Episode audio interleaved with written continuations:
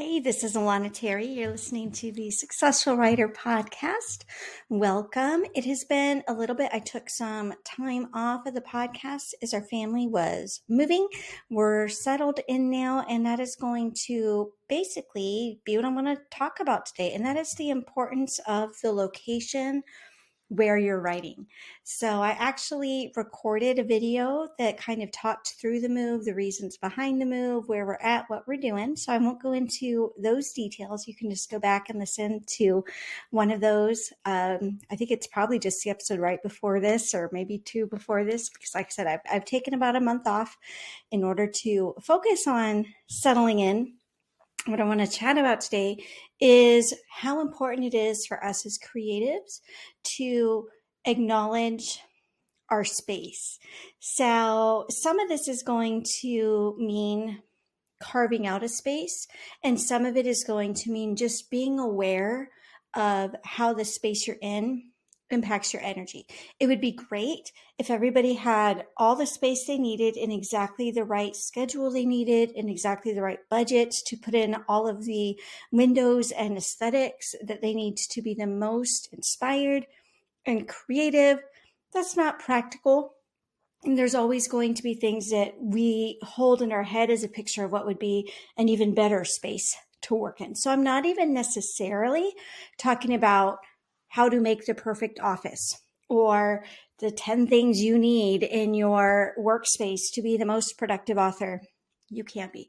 Basically, I want to just remind you, and I'm sure you know this on a subconscious level, but to bring it to the surface that, especially as creative people, if you're an intuitive person, if you're an empathetic person, you're going to be impacted by your surroundings, and that is going to make a difference in how you show up for your work. So, I wrote my very first novel at the dining room table. I would wake up at five in the morning because I had a toddler and a baby, and that was the quietest time in the day. I'd write for a couple hours till the kids woke up. I'd write again in the afternoon while they were napping, and then I'd write again in the evening as soon as I put them down.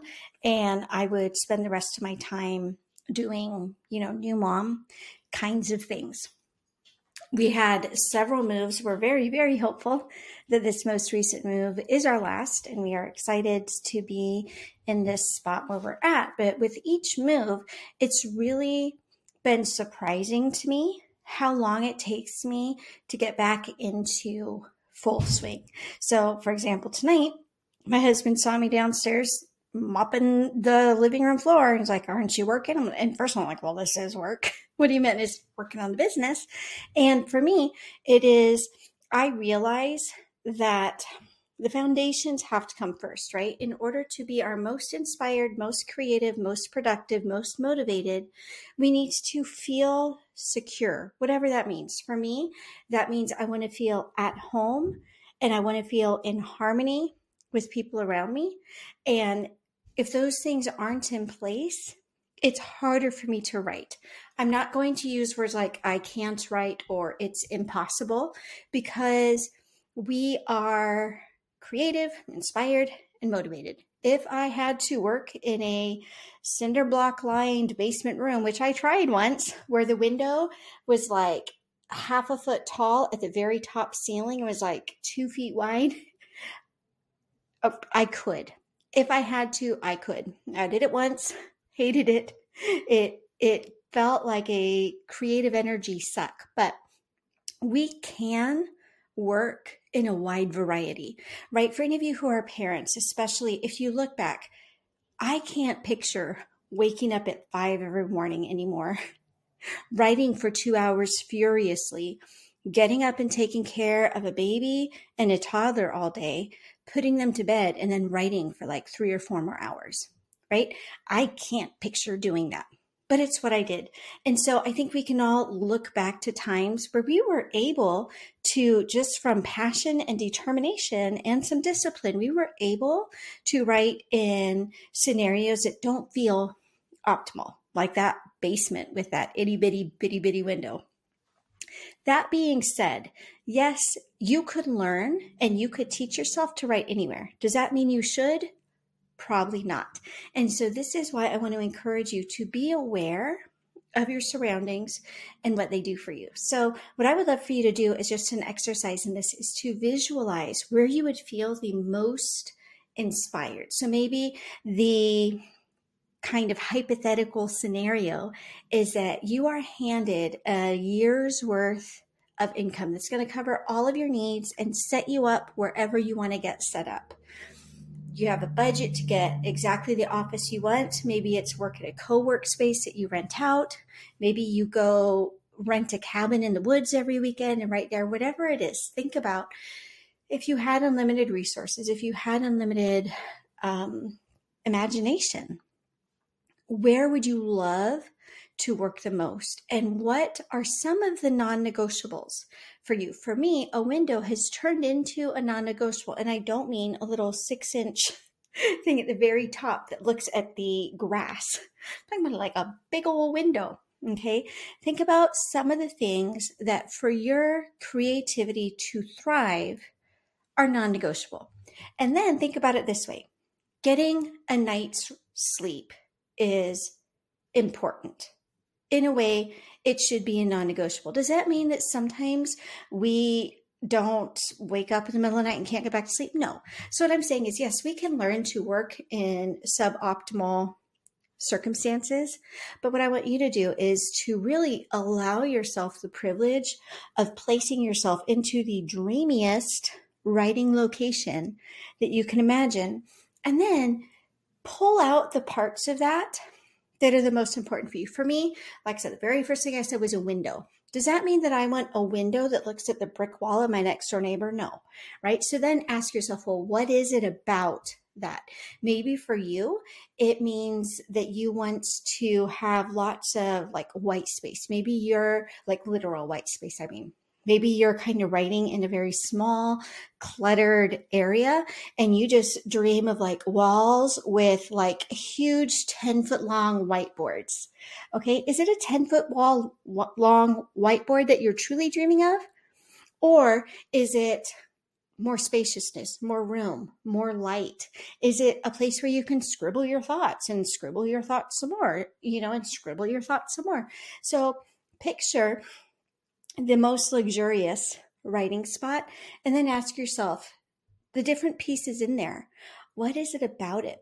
For me my my plants are a huge thing. I was telling my writing coach when i move my plants into my new home that is when it's going to feel like the home is now mine right? Because we did this move we did it in spurts because we only moved like 15 minutes away so we didn't do the entire like on Saturday morning. We all wake up and rent this big old U-Haul, right? We just we did it in truckload at a time. And what I knew was that when I'm surrounded by my plants, that's what feels like home to me. And so to me, a non negotiable is I am going to surround myself with plants because that nurtures my creativity. It makes me feel comfortable and inspired. And so, like I said, that's the foundation, right?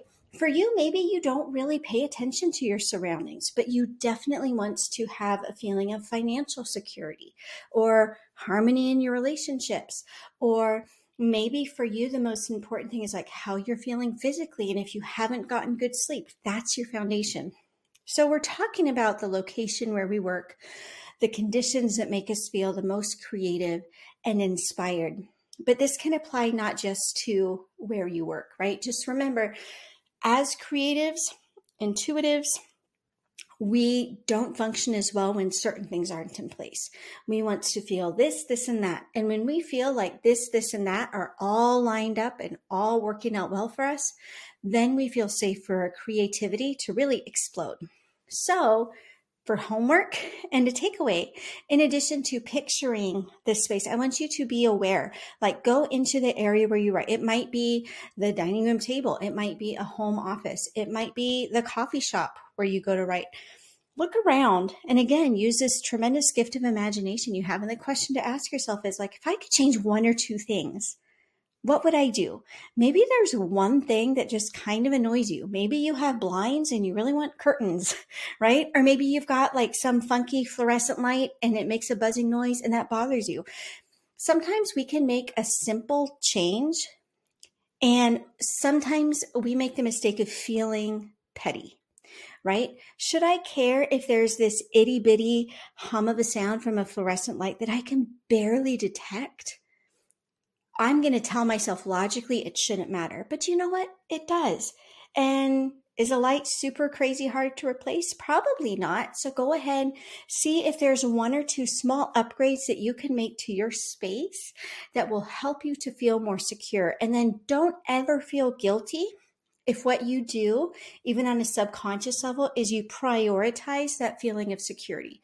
Just like I was out tidying our home tonight before I came in here to do my work. Remember that we have foundations and it's going to be different for each person. But remember, if you don't feel this, that, and the other thing, your creativity is not going to wither and die, but it might suffer, right? So maybe you feel like you're procrastinating because you're always tidying up Maybe it's not procrastination. Maybe you crave order and you feel chaotic. And when you feel chaotic, your creativity does not feel supported. So ask yourself, or if you feel like getting a little bit out there, ask your creativity. What do you need from me right now? What does your creativity need to thrive? And look specifically at your surroundings do that like the big dream and then go ahead and ask yourself like what are one or two things that i could do to my space right now that might not be a big deal maybe it means you're just going to handle that pile of like junk mail that's on the corner over here. Or maybe it means that you are going to go out and move that pile of trash that you see out your window and you don't really think about, but once you look at it, like it, you realize that you don't love seeing it there from where you work. Maybe it means you just get yourself a nice picture to look at to feel creative and inspired. Remember that this is not the time to be logical. This isn't the time to say, well, the only thing I need to write a book is a keyboard that works, a computer that works, and an internet connection, right? This is where we remember that our creativity is very um, resistant to straight up Western logic. My creativity thrives when it's surrounded by green plants. Should something, heaven forbid, happen to all my plants and my husband trying to be super kind and nice got me like perfect replicas of my plants, but they're fake, I know that's not going to do it, right? There is something for me that it's not even about seeing them. It's about the entire experience of having them. Maybe for you, creating that beautiful experience to make you feel inspired is getting a really nice coffee. We just got our first espresso maker and upgraded from drip coffee. Okay. In a way, sometimes, like I said, sometimes our logical mind is going to try to make us feel ashamed for certain things. Well, coffee is coffee, right? But maybe getting the fancy kind is going to make you feel so much more inspired that you actually can't afford not to get yourself that great coffee, right? Like sometimes we're so used to dollars and censing things. So we'll say, okay, I could spend 75 cents for a mug of drip coffee, or I could spend $3 for homemade espresso well, maybe I should just settle for the drip coffee. The benefits are the same. I still get the caffeine kick, right? But maybe getting yourself that espresso is such a boost to your morale, a boost to your creativity and inspiration. Maybe having made that investment makes you feel like such a boss that you show up for your work and are so much more motivated. Like some people dress up to go to work. I don't. To me, it doesn't matter. I'd much rather be comfortable. 80% of the time when I'm working and not on camera like I am now, I'm wearing my bathrobe, right? Like I'm dressed under it, but I like to feel that cozy, warm feeling. And I live in Alaska and it's always cold here, right? So maybe for you, it's about you want to you want to wear nice business attire because that's what makes you feel professional, right? So some of us are going to pay more attention to the location where we work. Some of us are going to pay attention to what we're wearing. Some of us are going to pay attention to noise level or light level, and others are going to be paying attention to the feel of a place, right? Like when we were getting ready to move in here, I focused a lot about the feel of this place. That's, those are certain things you can't put into words, but for some people, they impact them. For my husband, it doesn't matter. He's like, is it a room? Okay, I could work there. So think about the things that your creativity needs to really, really thrive. Remember that even without those things, you are amazing. You're a boss. You can kick butt and you can be productive and you can be inspired, but there's probably two or three things that you've got in the back of your head that say, okay, if I just did these two or three things, I would feel even more motivated. I would feel even more inspired. So go ahead, give yourself and give your creativity what it needs to thrive. Don't feel petty. Don't feel guilty about it.